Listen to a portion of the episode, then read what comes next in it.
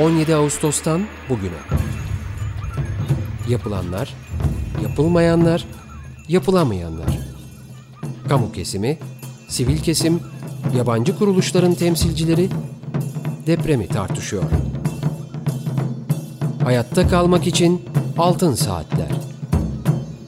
Hazırlayan ve sunanlar Nuray Aydınoğlu, Elvan Cantekin, Argun Yum, Muzaffer Tunça ve Gürhan Ertür.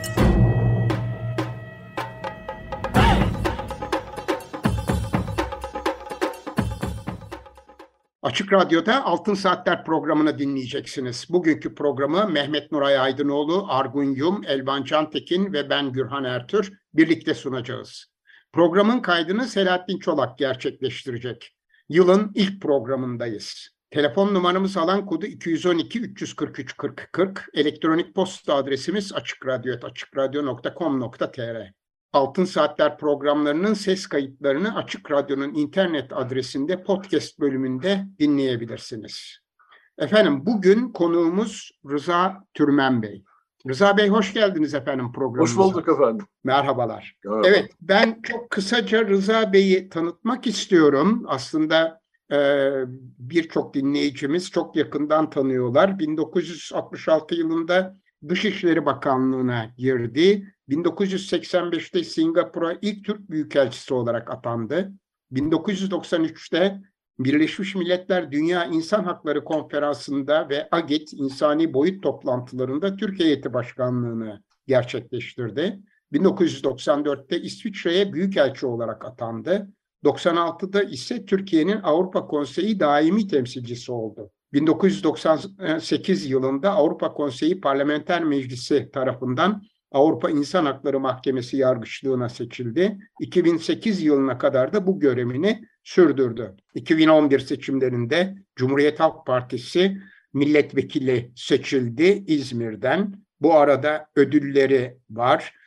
2009 yılında Türkiye Barolar Birliği Yılın Hukukçusu Ödülü, Türkiye Gazeteciler Cemiyeti Basın Özgürlüğü Ödülü, Orta Doğu Teknik Üniversitesi Üstün Hizmet Ödülü, 2010 yılında da Çağdaş Yaşamı Destekleme Derneği'nin Cumhuriyet Ödülü Rıza Türmen'e verildi. Halen demokrasi, insan hakları ve hukuk devleti alanlarında faaliyet gösteren sivil toplum kuruluşlarında çalışmalarını ve desteğini sürdürüyor. Aynı zamanda Türkiye Barolar Birliği İnsan Hakları Merkezi'nin de eş sözcülüğünü yapıyor. Evet, tekrar hoş geldiniz programımıza Rıza Bey. Merhabalar. Merhaba. Ee, Nuray Hocam, Elvan Cantekin, Argun Yum sizler de hoş geldiniz programa. Merhabalar. Merhabalar, hoş bulduk. Evet efendim bugün programımızın konusu e, insan e, konusunu insan haklarına hasta tutuklu ve mahkum yurttaşlarımıza ayırmak istedik. Bunun iki nedeni var.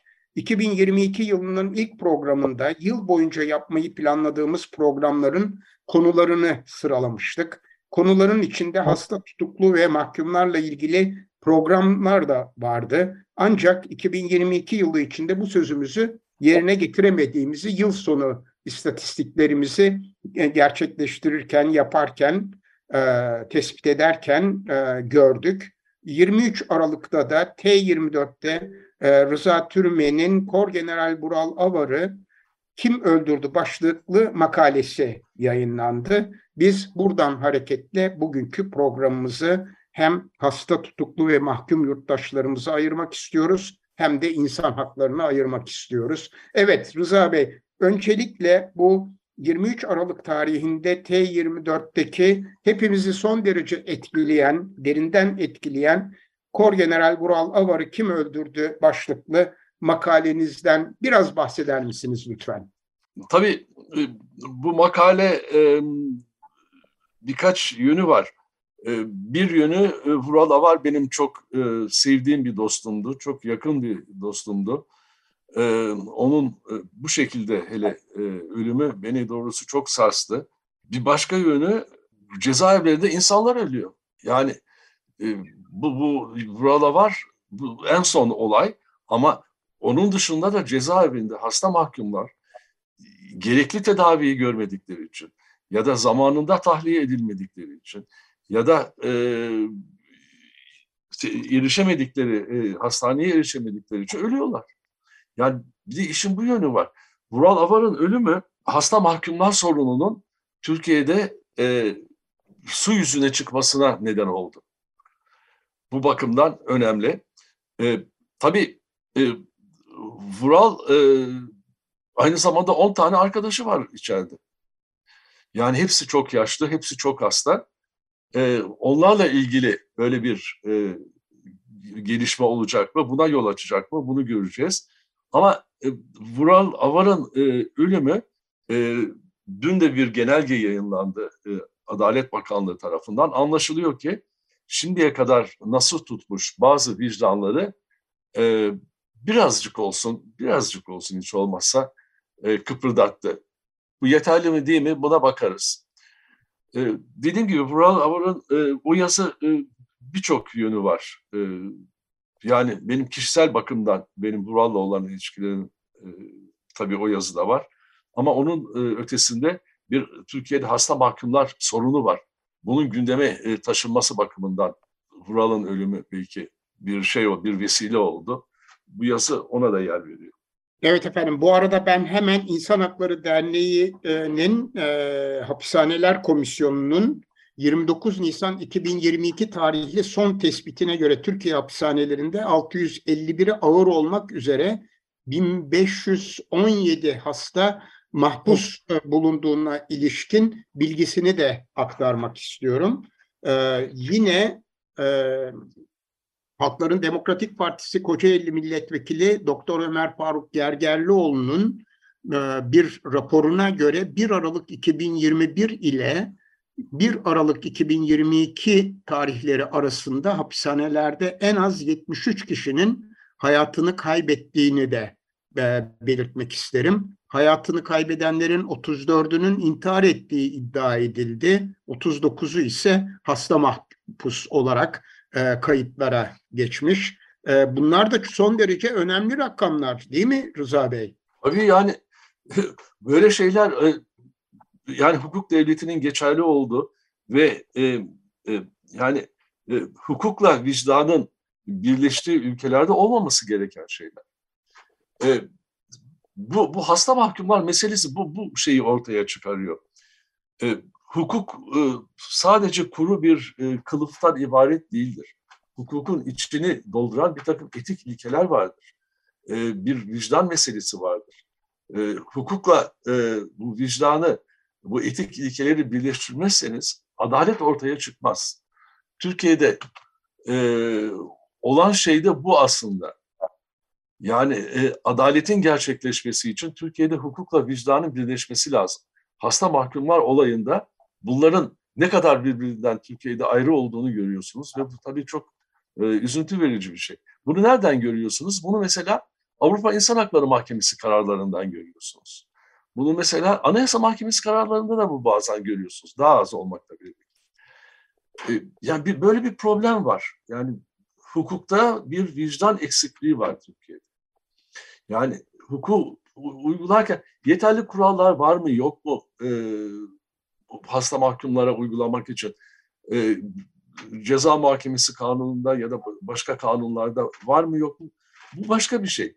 Ama bunları uygularken e, bu etik ilkelere, bu vicdana ne kadar yer veriyoruz? Asıl üzerinde durulması gereken sorun bence budur. Evet, özellikle e, uzun bir e, uzunca bir dönem Avrupa İnsan Hakları Mahkemesi'nde yargıçlık yaptınız.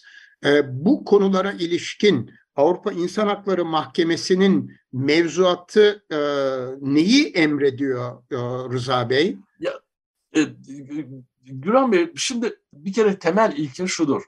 Devlet kendi yetki alanı içindeki insanların yaşamını koruyacak önlemleri almakla yükümlüdür. Ama kendi denetimi altındakilere karşı bu yükümlülüğü daha da ağır, daha da fazladır. Yani cezaevlerinde olan ya da işte hastanelerde olan insanlara karşı olan devletin e, yaşam koruma yükümlülüğü daha ağırdır. Niçin? Çünkü bir kere bunlar daha e, yaşam hakkı daha e, fazla tehlikeye maruzdur. Daha nazik durumdadırlar. E, ikincisi de devletin denetimi altında olduğu için devlet bunlardan direkt olarak doğrudan doğruya sorumludur. Bu amaçla devletin yapması gereken Avrupa İnsan Hakları Mahkemesi kararlarından bunu görüyorsunuz. Yapması gereken iki iki şey vardır. Ya, yasal alanda. Bir, yaşama yönelik faaliyetleri düzenleyen ve koruyan bir hukuksal rejim olması lazım. Yani yaşama yönelik faaliyetleri e, düzenleyen ve bu ve mağdurları buna karşı koruyan bir hukuki rejim olması lazım. Sağlık alanı içinde bu özellikle önemlidir. Hastaneler, cezaevlerindeki böyle bir koruyucu hukuksal rejimi devlet yürürlüğe koymalıdır. Bir kere böyle bir e, şeyi var, sorumluluğu var. İkincisi, yaşam hakkı ihlal ediliyorsa, e, edildiği zaman failleri cezalandırmaya e, yönelik bir hukuksal rejim e, yürürlükte olmalıdır. Yani bir taraftan koruyucu vatandaşlarını, yurttaşlarını hele kendi denetimi altındaki zayıf insanları koruyucu bir rejim olmalıdır. İkincisi de bunların yaşam hakkı ihlal ediliyorsa failleri yakalayıp bunları cezalandıracak e, bir e, yargı önüne çıkaracak bir hukuki rejim e, yürürlükte olmalıdır. Bu ikisi var mı? Tabii bunların olması yetmez. Aynı zamanda bunlar nasıl uygulanıyor ona bakmak lazım baktığınız zaman. Şimdi baktığınız zaman yani çok şey var. Türkiye ile ilgili mesela iki dava üzerinde ben durmak istiyorum. Başka şeyler de var. Başka ülkelerden de böyle davalar var ama Türkiye ile ilgili iki dava üzerinde özellikle ben durmak istiyorum. Bunlardan bir tanesi GÖMİ e, Türkiye kararı. Bu GÖMİ Türkiye kararı 2019 yılında çıkmış bir karar. E, GÖMİ e, akıl hastası. Akıl hastası olduğu için defalarca hastaneye kaldırılıyor.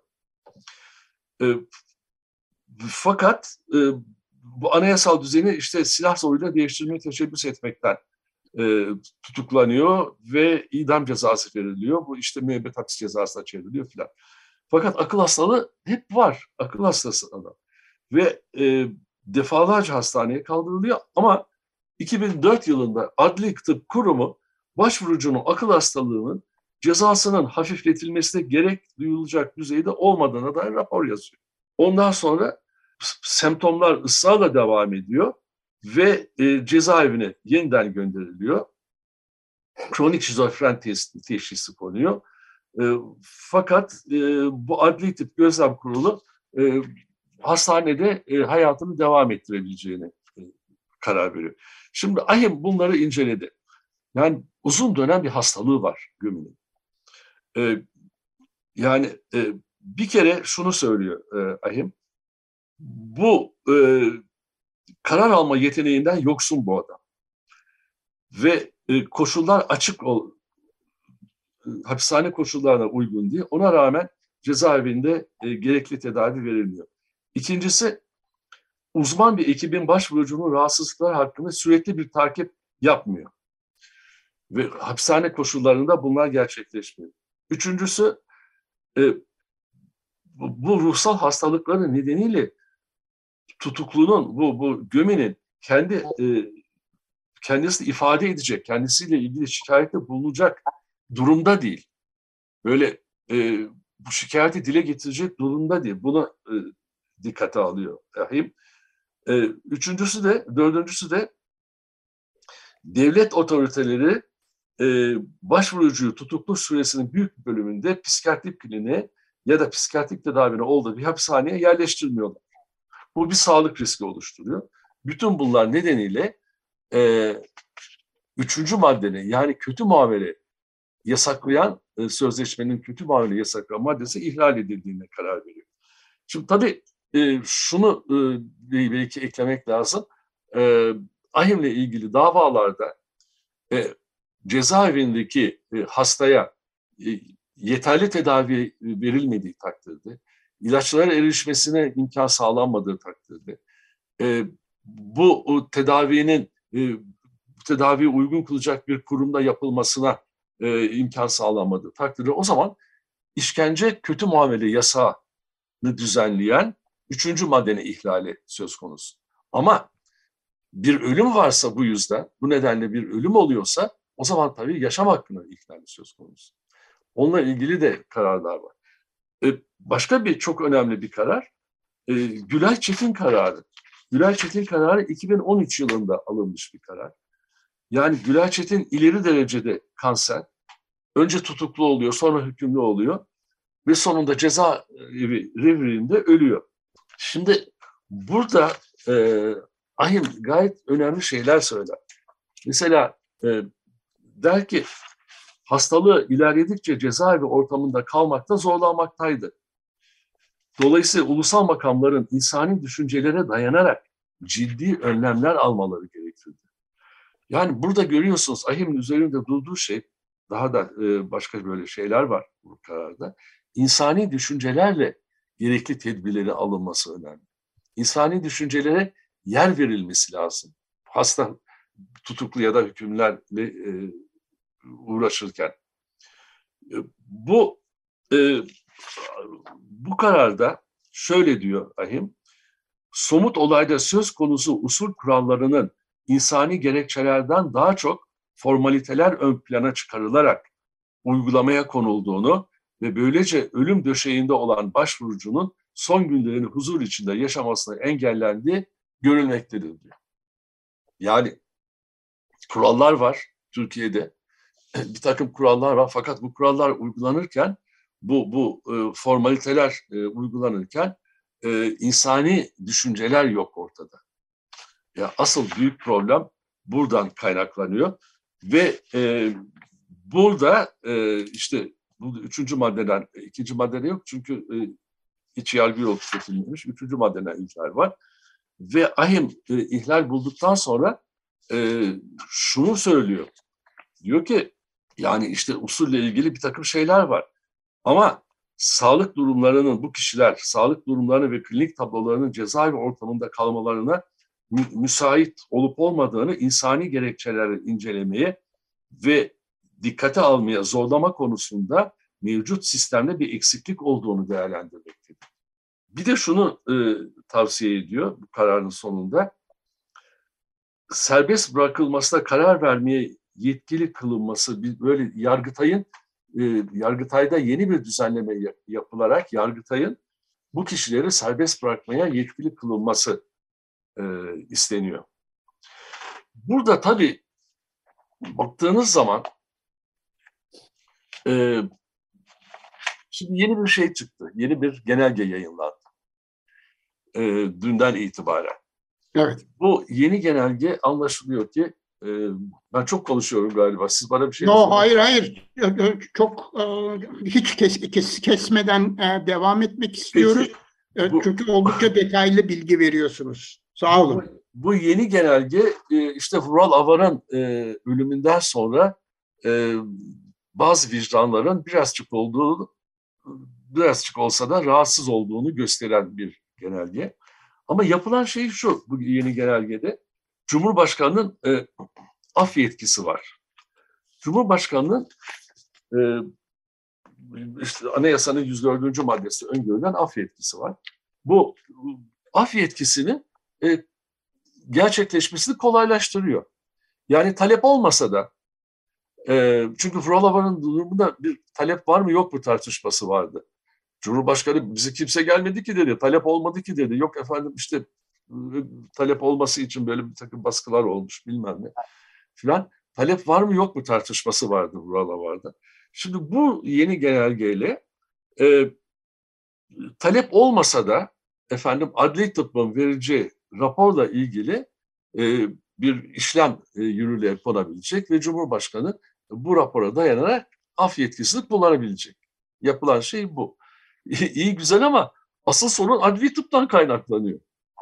Türkiye'deki e, hasta mahkumların sorunları bir taraftan yargıdan kaynaklanırken öbür taraftan da doktorlardan kaynaklanıyor. Onunla ilgili asıl bir düzenleme yapmak gerekiyor. Yani e, bu, bunu birçok e, ol- olayda gördük. Aysel Tuğluk olayında da gördük. Evet. Yani e, Kocaeli'ndeki hastane e, cezaevinde kalamaz raporu verirken adli tıp cezaevinde kalması hiçbir sakınca yoktur diyor. E, Vuralavar'da da aynı şey oldu. Vuralavar'da da bu şey e, hastane e, bu şe- şehir hastanesi cezanın infazının cezaevinde infazı halinde hayati bakımdan bir tehlike arz etmeyeceği, maruz kaldığı ağır bir hastalığı olmadığı, hayatını yalnız idare edebileceği, ceza tehiri gerektirir bir hastalık olmadığı yolunda rapor verdi. Demans hastası. Vural demans hastası. Yani kendi başına yaşayamıyor, ilaçlarını alamıyor. Ee, kimseyi tanımıyor. Yani bu, bu düzeye gelmiş bir adam için has- e, böyle bir rapor çıktı e, adli tıptan. Şimdi burada e, burada böyle bir problem var. Tabii e, bu şeye bakarsanız, uluslararası e, belgelere bakarsanız, uluslararası belgeler mesela İstanbul Protokolü var. Dünya Tabipler Birliği'nin tıbbi etik kuralları var. Orada bir kere bağımsızlık kavramına altı çiziliyor. Bu çok önemli bir şey. Yani yargının bağımsız olması e, vicdanla tabii çok yakından ilişkili. Eğer bağımsız bir yargı yoksa o yargılamada vicdanı da aramayın. Vicdan e, mahkeme kapısı dışında bırakılmış demektir. Ama aynı şey doktorlar için de böyle. Yani bağımsız e, değilse doktor, o zaman tabii burada vicdan e, etik kurallar uygulanır, uygulanmaktan uzak kalıyor. Şimdi burada diyor ki e, Dünya Tabipler Birliği'nin e, uluslararası etik kurallarında mesleki ve ahlaki bağımsızlık içinde şefkatle ve insan onuna saygılı biçimde görev vermekle, e, bakım vermekle görevlidirler diyor. Ve doktorun sadece hastanın yararına göre davranmakla görevlidir diyor. Burada doktor bakımından önemli olan şey iktidar, işverenler, cezaevi yetkilileri, güvenlik güçleri değildir. Doktor bakımından önemli olması gereken şey bir tanedir, hastanın yararı. Doktor hastanın yararını gözetiyor mu, gözetmiyor mu? İşte hı, e, bu şey, bu tıbbi etik kuralları, Dünya e, Tabipler Birliği tıbbi etik kuralları bunu istiyor doktordan. Bizde ise bu böyle olmuyor maalesef. Yani bir kere bizde garip bir şey var. Hasta e, hapishane doktorları Adalet Bakanlığı'na bağlı. E, bu bu nasıl oluyor yani? Ha- Niye Sağlık Bakanlığı'na bağlı değil diğer doktorlar gibi de e, Adalet Bakanlığı'na bağlı. Bu bir kere bağımsızlık bakımından bir problem yaratıyor.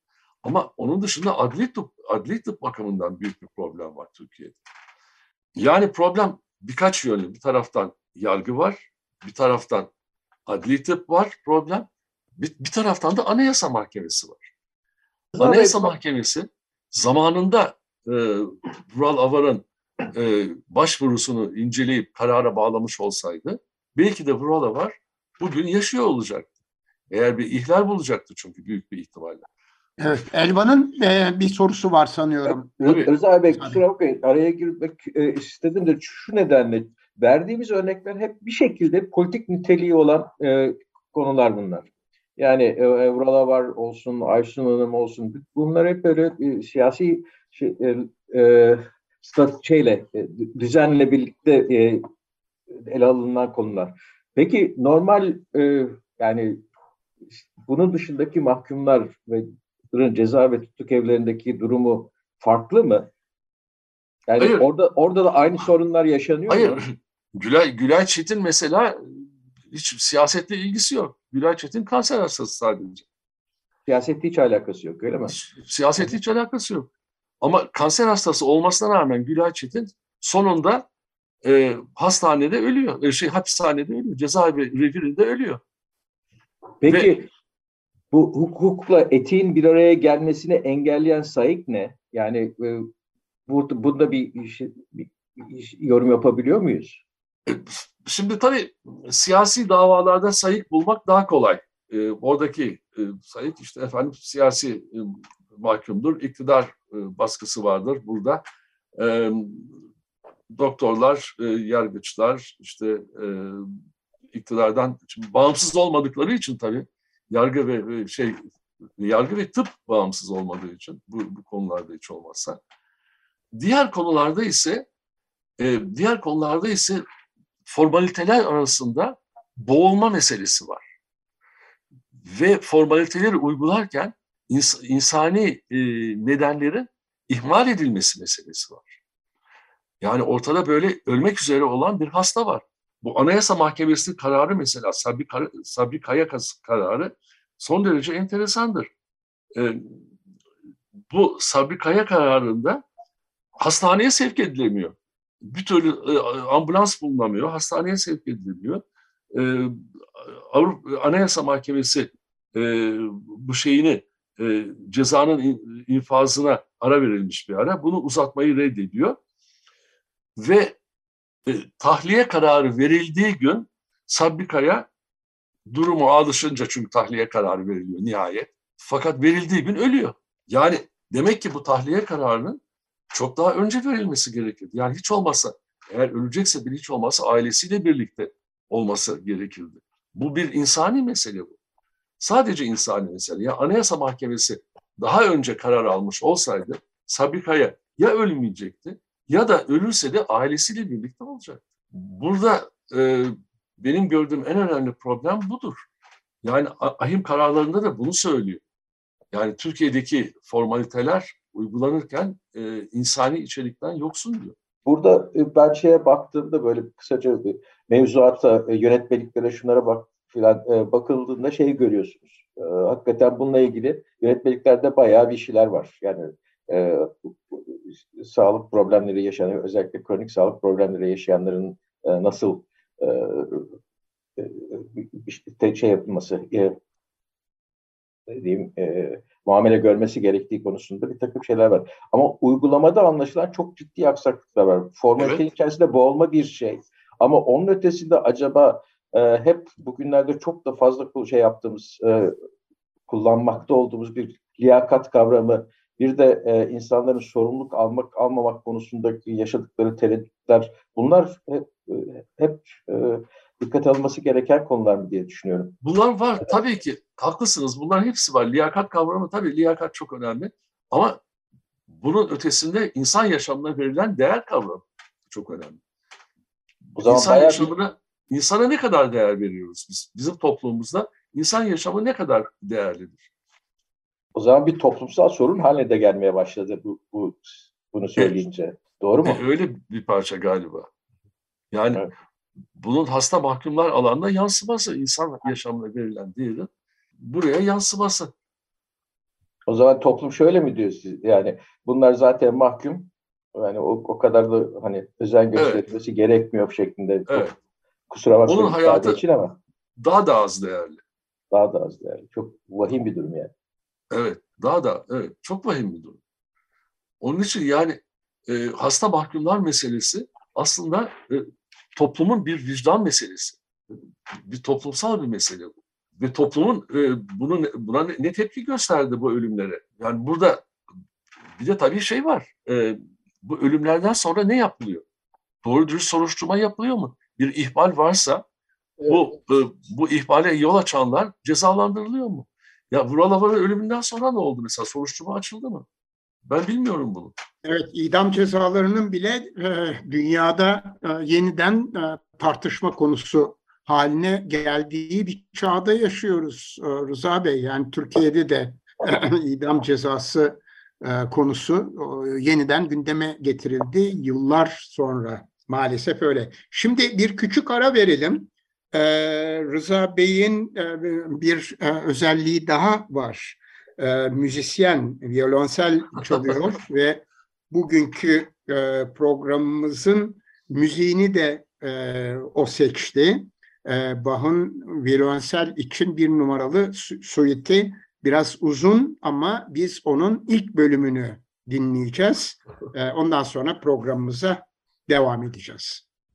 Açık Radyo'dayız. Altın Saatler programının ikinci bölümündeyiz. Konuğumuz Rıza Türmen ile yılın ilk programında insan haklarından bahsediyoruz. Hasta tutuklu ve mahkum yurttaşlarımızla ilgili sorunları konuşuyoruz.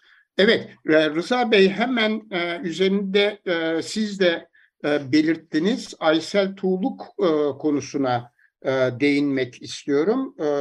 Bütün süreci çok yakından takip ettiniz. Aynı problem orada vardı. Yani Sayın Bural Avar'ın rahatsızlığı gibi demans hastasıydı. En yakınlarını dahi tanımıyordu ve cezaevinde yaşamını yaşamını sürdürebilecek durumda değildi. Çok uzun e, bir e, sürecin sonunda tahliye edilmesi e, sağlanabildi. E, Çok benzer bir durum ve e, Türkiye'deki birçok örnekle de o bakımdan e, çok e, benzeşiyor ve önümüzdeki döneme ilişkin olarak hemen e, yeni çıkmış olan genelge yani dün itibariyle e, Adalet Bakanlığı'nın yayınlamış olduğu e, genelgeye de e, biraz e, değinebiliriz. E, ne dersiniz? E, genelge ile ilgili yorumlarınız nedir? Tabii tabii. De- değinelim. İyi olur. Buyurun. Size siz, söz sizde. Bende mi? Evet evet sizde. Ha, e, ben- daha ileri gitmeden ufak bir şey okumak istiyorum. Bülent Çetin e, Türkiye kararından. Lütfen. Diyor ki Avrupa İnsan Hakları Mahkemesi bu kararın son bölümünde mahkeme adli tıp adli tıp kurumuna bilimsel olmaktan daha çok idari bir rol biçen hali hazırdaki uygulamanın kaçınılmaz son ile karşı karşıya kalan tutukları huzurlarının ve hayatlarının korunması yönündeki çok önemli kuralların daha etkin bir uygulamaya kavuşturulması adına işte e, yeniden yapıla, yapılandırılacağı ve basitleştirebileceği kanaatindedir. Yani buradaki önemli benim altını çizmek istediğim şey adli tıp kurumuna bilimsel olmaktan çok idari bir rol biçen hali hazırdaki uygulama diyor. E, ve bu e, bunu e, değiştirmek lazım, yeniden yapılandırmak lazım ve bunu basitleştirmek lazım diyor Avrupa İnsan Hakları Mahkemesi. Bu bence önemli bir e, teşhis, önemli bir gözlem. Gerçekten adli tıp kurum- kurumunun böyle bir reforma e, ihtiyacı olduğunu düşünüyorum. Çünkü insan hayatıyla ilgili çok önemli kararlar veren bir kurum. Bunu gör- görüyoruz. Aysel Toluk olayında da aynı şey oldu. Aysel Toluk olayında e, aylarca e, Kocaeli'ndeki hastanede kaldı Aysel Toluk. O Kocaeli'ndeki hastane Aysel Tuğlu'yu gözlemledi ve bir de rapor verdi. Cezaevi koşullarında e, kalamaz diye. Çünkü demans hastası. Çünkü tek başına e, kendi hayatını idame ettiremiyor. Ona rağmen İstanbul'daki e, işte adli tıp kurumu efendim cezaevinde kalabilir, hiçbir şey yoktur. Yani Böyle bir takım raporlar verdi ve Aysel Tuğluk cezaevinde kalmaya devam etti bu yüzden. Son derece e, yani acıklı durumlarda insan e, haysiyetiyle bağdaşmayan koşullar altında Aysel Tuğluk aylarca cezaevinde kaldı. Ve bakıldı ki yani iş iyice de kötüye gidiyor. Sonunda işte tahliye kararı verildi. Şimdi bu tahliye kararı niye e, bilmem kaç ay sonra belki bir sene sonra, iki sene sonra verildi de niye daha önce verilmedi? Yani Aysel Tuğluk'un durumu daha ağırlaştığından mı? Yoksa e, yoksa şeyler ilgililer galiba bu iş e, kötüye gidecek, başımız derde girecek diye korktuklarından mı? Bunun gibi pek çok örnek var. Yani- Adli Tıp Ku- Kurumu da aynı zamanda Adalet Bakanlığı'na bağlı tabii. Tabii Yani, Adli Tıp Kurumu da Adalet Bakanlığı'na bağlı. evet. Orada Onun da bir büyük problem Bu var. genelge o bakımdan yetersiz. Bu genelge sadece Cumhurbaşkanı af yetkisiyle ilgili. Oysa sorun Cumhurbaşkanlığı af yetkisi değil sadece. Sorun çok daha e, geniş kapsamlı, çok daha fazla yönlü. Cumhurbaşkanlığı af yetkisinin e, ötesinde e, şeyler var. Adliye Tıp Kurumu'nun sorunları var, yargının sorunları var. E, bunlarla uğraşılmadı, bunlar düzeltilmediği sürece Cumhurbaşkanı, çünkü Cumhurbaşkanı af yetkisini kullanmak için gene adli tıp raporuna bakacak. Yani bu Evet. genelgede onu söylüyor.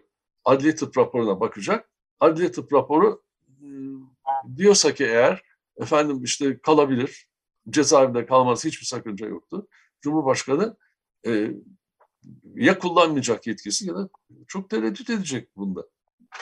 Yani E, Siz başta söylemiştiniz yani e, işte Cumhurbaşkanı da bize bir e, talep ulaştırılmadı e, diye e, açıklama yapmıştı. Bu genelgenin değiştirdiği e, yegane nokta artık Odur. bundan sonra e, ce- cezaların hafifletilmesi veya kaldırılması işlemleri bakanlık aracılığıyla Cumhurbaşkanı makamına gecikmeksizin gönderilecek. Yani bir talep e, gerekmiyor. Bir tek kaldırdığı nokta bu. Evet. Benim anladığım Bir kadarıyla. de bir de şeyi kaldırdı. Adli Tıp Kurumu işte e, Cumhurbaşkanı af yetkisine girer diye rapor vermeyecek bundan sonra. Bir Evet. raporun sonunda öyle bir şey ekliyordu. Buralarda da aynı şey var. 104. işte ceza kanunu, e, anayasanın 104. maddesi gereğince bu Cumhurbaşkanı af yetkisine girer deyip sorumluluğu atıyordu. E, bunu söyleyemeyecek. Yani sadece e, hastanın durumuyla ilgili e, gözlemlerini yazacak e, rapora. Aslında adli tıp e, raporunun vermiş olduğu e, kararları da incelediğimiz zaman e, çok enteresan bir durumla karşı karşıya kalıyoruz. E, sanki e, bir e, makam, e, hukuki makammış gibi mahkemelerin e, bu tutuklu veyahut da mahkum e, olan insanlarla ilgili e, kararlarını uzun uzun özetliyorlar raporlarında. Yani Evet. mesela Aysel Tuğluk olayında böyle Evet. bir şeyle karşılaştık. Halbuki e, bir sağlık kurumu Evet. olması gerekiyor ve Tabii. sağlıkla ilgili kararlar alması gerekiyor. Sayfalarca e, mahkemenin vermiş olduğu e, karar gerekçelerini e, sıralamakla Ona e, ne? başlıyor. Yani bu da çok garip değil mi? Değil mi? Çok ona ne mahkeme kararında? Evet. Yani adli tıp tamamen tıpla ilgili e, bir kurum olması gerekir hiç olmazsa. Ha, tabii tabii ki yargıyla ilgili çok büyük sorunlar var. Yani Vura- Vural'ın e, durumuna baktığınız zaman yani Vural'ın mahkumiyeti, Vural'a varan mahkumiyeti e, FETÖ'den e, yatan, mahkum olmuş bir savcının hazırladığı iddianameye dayanıyor. Şimdi Evet. yani bu, bu adam zaten e, mahkum olmuş. Şimdi bu adamın hazırladığı iddianame, o iddianamede gösterdiği kanıtlara dayanarak Vural nasıl mahkum edersiniz? Ya burada böyle bir gariplik yok mu? Daha başından sakat yani. Daha Maalesef. başından sakat. O dinlenen sahte e, gizli tanık, tanıklar. E, Türkiye'de bir gizli tanık problemi var mesela. Bütün e, bu, bu siyasi duruşmalarda hep aynı adamlar bakıyorsunuz gizli tanık. Gizli tanık dediğiniz nedir? Sokaktan çevirin birini. işte bir şeyler vaat edin ona. Ondan sonra getirin mahkemede e, konuşturun. Şimdi, bu, bu tabii savunma hakkının ortadan kaldırılması demektir gizli tanık. E, bununla ilgili ahim kararları vardır. Yani savunma, gizli tanık e, mutlaka gerekiyorsa, tanığın kimliğinin gizli tutulması mutlaka bir zorunluluksa, ne bileyim başkalarının yaşam hakkını korumak bakımından filan olabilir. O zaman savunma hakkını e, riayet edecek bir takım güvenceleri de olması lazım. Yani avukatların soru sorabilmesi lazım en azından. Yüzünü görebilmesi lazım gizli tanığın. Soru sorarken, cevap verirken yüzünü görmek lazım. Yalan söylüyorsa belki yüzündeki ifadeden anlayacaksınız filan. Yani bu gibi güvenceleri, oğlum bizde böyle güvenceler yok. Gizli tanık getiriyorsunuz bir adamı, gizli tanıktır diyorsunuz. Kimdir, nedir, neyin nesidir hiç belli değil. Ondan sonra ona dayanarak hüküm kuruyorsunuz. Olacak iş değil tabii. Evet bir de tabii ki e, başka değişik e, örnekler de var.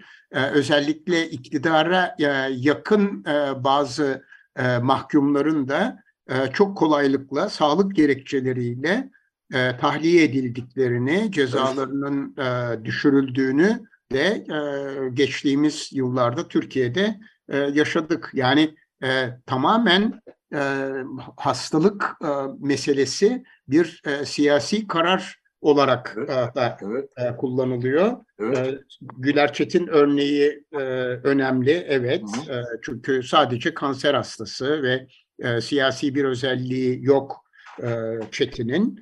E, ama e, ona da aynı e, prosedür uygulanıyor. Yani işimize geldiği gibi uyguluyoruz elimizdeki imkanları. İşte böyle bir şey var. Yani siyasi nedenler yoksa ortada canım işte mahkum zaten kim bilir neler yaptı. Ce- Cezaevine atılmış bir insan. O yani ölse de olur, ölmese de olur. Böyle bir umursamazlık var e, yetkililerde. Ya onun hayatı daha az değerli dediğim gibi. E, Cezaevindeki insanların hayatı zaten insan hayatı Türkiye'de pek de e, pahalı olan bir şey değil. Evet. E, fakat cezaevindekilerin hayatı daha daha da ucuz. Korkarım ki. Evet. Elvan Can Tekin'in e, konuyla gene e, cezaevleriyle ilgili e, enteresan bir sorusu var. E, evet Elvan, söz sende.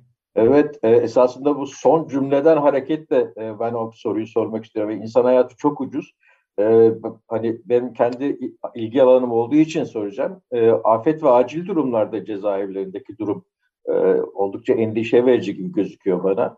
Baktığımızda e, geçmişte de bir takım örnekler var. E, o örnekler üzerinden sormak istiyorum ben. Bir tanesi Silivri cezaevi ve İstanbul Silivri'de meydana gelen e, 2019 yılında meydana gelen deprem. 5 nokta şu anda hatırlamıyorum ama 5.7 galiba e, büyüklüğünde bir depremdi. Ve o gece Silivri cezaevinde koğuş kapılarının kilitli kaldı ve mahkumların e, depremi koğuşlarında bir şekilde yaşamak durumunda kaldıkları ve sonrasında o travma e, açısından da tabii bu çok önemli. E, yani e, herhangi bir şekilde e, bir e, yardım ve destek almadıkları e, yolunda Biyanet'in verdiği bir şey, e, haber var. E, bunu bakarken şeyi de gördüm ben. E, 2011 yılında Van'daki depremde de e, cezaevi yıkılıyor bayağı. Duvarlar yıkılıyor. İşte e, hani mahkumlar içerisinde da tutuk evinde kalanlar açısından bir e, can kaybıdan bahsedilmiyor ama bu arada duvarlar yıkıldığı için e, o kadar bir büyük hasar var ki 150 mahkum cezaevinden firar ediyor. Ve bunlardan 50 tanesi e, çok korktuk ondan kaçtık diyor. Geri geliyor. Ama 100 tanesi yıllar içerisinde hatta en sonuncusu geçtiğimiz günlerde olmak üzere e, teker teker işte yakalanıp yeniden cezaevine konuyor. E, bilemiyorum ne kadarı hala firarda o da şey yapamıyorum ama. Yani şimdi böyle bir durumda cezaevlerinde e, çok sık duyduğumuz yangın, e, Türkiye'nin yüzde yetmişin yüzde sekseninin çok e, yüksek e, e, deprem riski e, altında olduğunu e, da biliyoruz. Böyle bir durumda devletin cezaevlerinde afet ve acil durumlara karşı e, aldığı tedbirler e, konusunda çok ciddi şüphelerimiz var. Bu konuda e, afet, acil durum planlarının olmadığı e, söyleniyor. E, bu konu gene sizin baş, başta söz ettiğiniz e, bir e, devletin e, temel görevlerinden bir tanesi cezaevlerindeki e, cezaevi tutuk evlerindeki insanların e, yaşam haklarının e, korunması e, ile bir çelişki göstermiyor mu? Yani burada ge- gerçekten bir e, büyük problem e, görüyorum ben. Siz bu konuda ne, nasıl değerlendirirsiniz? Çok haklısınız. Ya devletin birinci yükümlülüğü, birinci görevi kendi e, vatandaşlarının, kendi yetki alanı içindeki bütün bireylerin yaşam hakkını korumak, yaşam hakkını korumak için gerekli önlemleri almak. Bir deprem durumunda e, devletin yapması gereken şey e, mahkumların kaçmasını önlemek değil, egemen olan e, devletin davranışlarına egemen olan düşüncenin e, mahkumların kaçmasını önlemek değil, mahkumların hayatının korunması e, sağlamak. Mahkumların hayatını e, yaşam e, yaşama tehdit olan bir deprem karşısında nasıl koruyabiliriz diye düşünmek.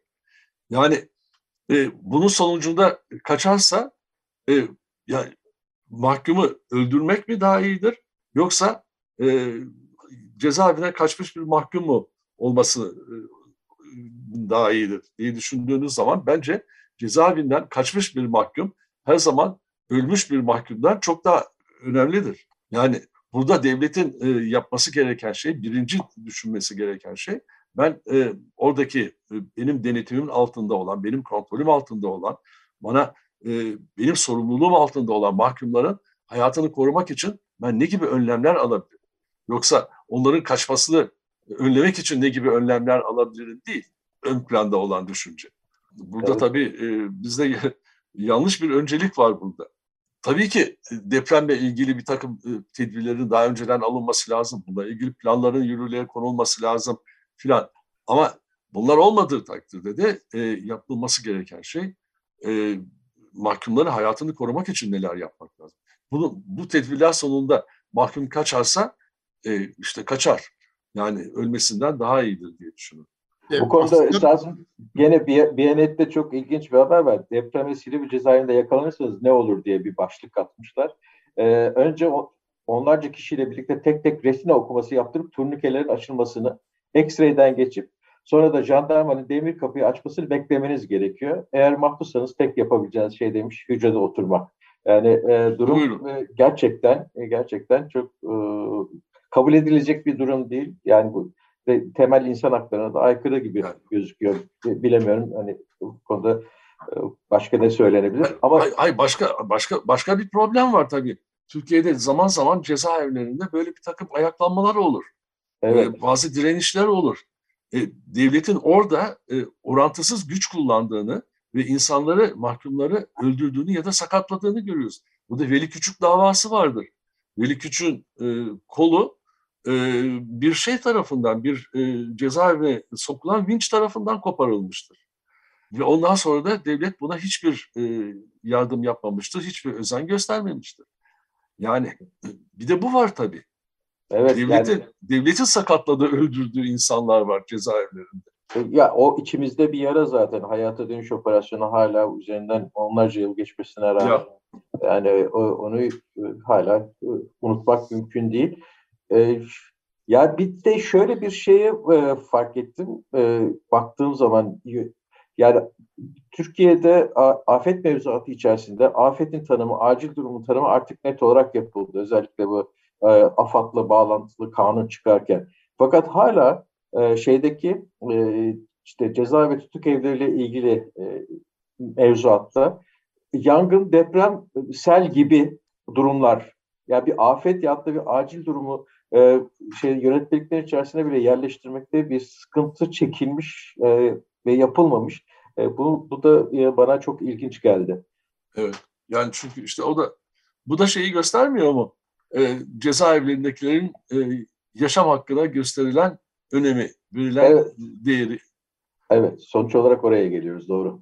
Evet aslında e, dünyada da bu konuda e, çok kötü örnekler var. E, cezaevlerinde çıkan yangınlar ve gene e, depremler sonucunda e, cezaevlerinde e, ölen insanlara ilişkin birçok olayın olduğunu biliyoruz. E, şimdi bütün bunlardan hareketle ben gene sizin özellikle vurguladığınız yazınızda da e, defalarca tekrarladığınız vicdanla ilgili yazınızdan bazı bölümleri aktarmak istiyorum. Diyorsunuz ki vicdan kişiyi kendi davranışları hakkında bir yargıda bulunmaya yönelten güç. Hukuk vicdanla birleştiği zaman adalet sağlanır. Mutlaka. Vicdanı olmayan hukuk adaleti sağlama amacını gerçekleştiremez. O nedenle hukuku uygulayanların, yargıçların, savcıların ahlakiliği, vicdanlı olmaları büyük bir önem taşır. Vicdan anayasamızda da somut olarak yer alır. Anayasa 138. maddeye göre hakimler anayasaya, kanuna ve hukuka uygun olarak vicdani kanaatlerine göre hüküm verirler diyor. Türkiye'de yargıda bir vicdan sorunu var. Yargı bağımsızlığını yitirip siyasi iktidarın kontrolü altına girdikçe vicdan sorunu da büyümekte. İktidarın isteklerine uygun bir karar vermeyi kabul eden yargıç zaten vicdanını duruşma salonunun dışında bırakmış demektir e, diyorsunuz. Bir de tabii ki bunun kamuoyu açısından da önemli olduğunu e, belirtiyorsunuz. Yani kamuoyunun da e, vicdanının e, maalesef e, tutuklulara, hasta tutuklulara ve mahkumlara ulaşamadığını e, ifade ediyorsunuz. E, bu o, hakikaten önümüzdeki dönem açısından e, son derece e, önemli. Anlaşıldığı kadarıyla anayasa açısından bir eksiklik söz konusu değil ama bunu tamamlayıcı bazı hukuki düzenlemelere ihtiyaç var gibi görünüyor. Bunların neler olduğu konusunda e, son bir kısa özet rica edebilir miyiz sizden? Tabii bu bu hakimlerin e, yetiştirilmesiyle ilgili bir mesele. Hakimlere verilen eğitimle ilgili bir mesele her şeyin başında. Bu anayasanın bu hükmü yani hakimler vicdani kanaatlerine göre hüküm verirler hükmü hakimler keyfi e, olarak hüküm verirler demek değildir. Hakim istediğini canını çekerse öyle hüküm verir. e, işte kanuna hukuka uygun olması kaydıyla. Bu böyle değil. E, vi- vicdani kanaat, vicdanlı kanaat demek. Yani vicdani kanaat keyfilik demek değil. Vicdanın olması gerek. O kararda bir vicdan, bir etik e, içerik e, olması demek. Yani hakim kararını verdikten sonra biraz geri çekilip bu kararı bir bakması lazım. Ya bu benim verdiğim karar adil bir karar mıdır? Vicdanlı bir karar mıdır? Bunu, bu, bu soruyu kendine sorması lazım. Bu soru pek sorulmuyor Türkiye'de galiba. Yani bu şeyi e, eski İsrail Anayasa Mahkemesi Başkanı e, Barak Aharon vardır. Onun söylediği bir sözü burada tekrarlamak istiyoruz. Belki her duruşmada kendimin de yargılandığını ben düşünürüm der. Bu doğrudur. Her Enteresan. duruşmada her duruşmada hakimlerin kendisi de yargılanır. Ve yargılanırken işte bu vicdan meselesi hakime verilen notu da tayin eder diye düşünüyorum. Rıza Bey size çok çok teşekkür ederiz programımıza katıldığınız için ve bu konudaki e, görüşlerinizi e, dinleyicilerimizle paylaştığınız için sağ olunuz efendim. Ben Çok çok, teşekkür teşekkür ederim. Böyle bir programa beni davet ettiğiniz için çok sağ olun. Çok büyük e, keyif aldım. Benim için mutlu oldum bu programa katılmak. Sağ olun. Evet, teşekkürler efendim. Bu arada e, değerli dinleyicilerimizin yeni yılını da tekrar kutlamak istiyoruz. Evet, 2023 herkesin yeni yılı- yılını e, Evet. yani yeni yılın eski yıldan daha iyi olmasını dilerim bir kere. Evet, e, insan haklarına e, değer verildiği, e, sağlıklı, barış içinde geçireceğimiz bir Evet. yıl olsun diyelim. İnsan haklarına saygılı, özgür, barış, eşitlik e, ilkelerinin daha çok gerçekleştiği bir yeni yıl olmasını dilerim. 11 Ocak 2023 Çarşamba günü yeni bir Altın Saatler programında buluşmak dileğiyle. Hoşçakalın.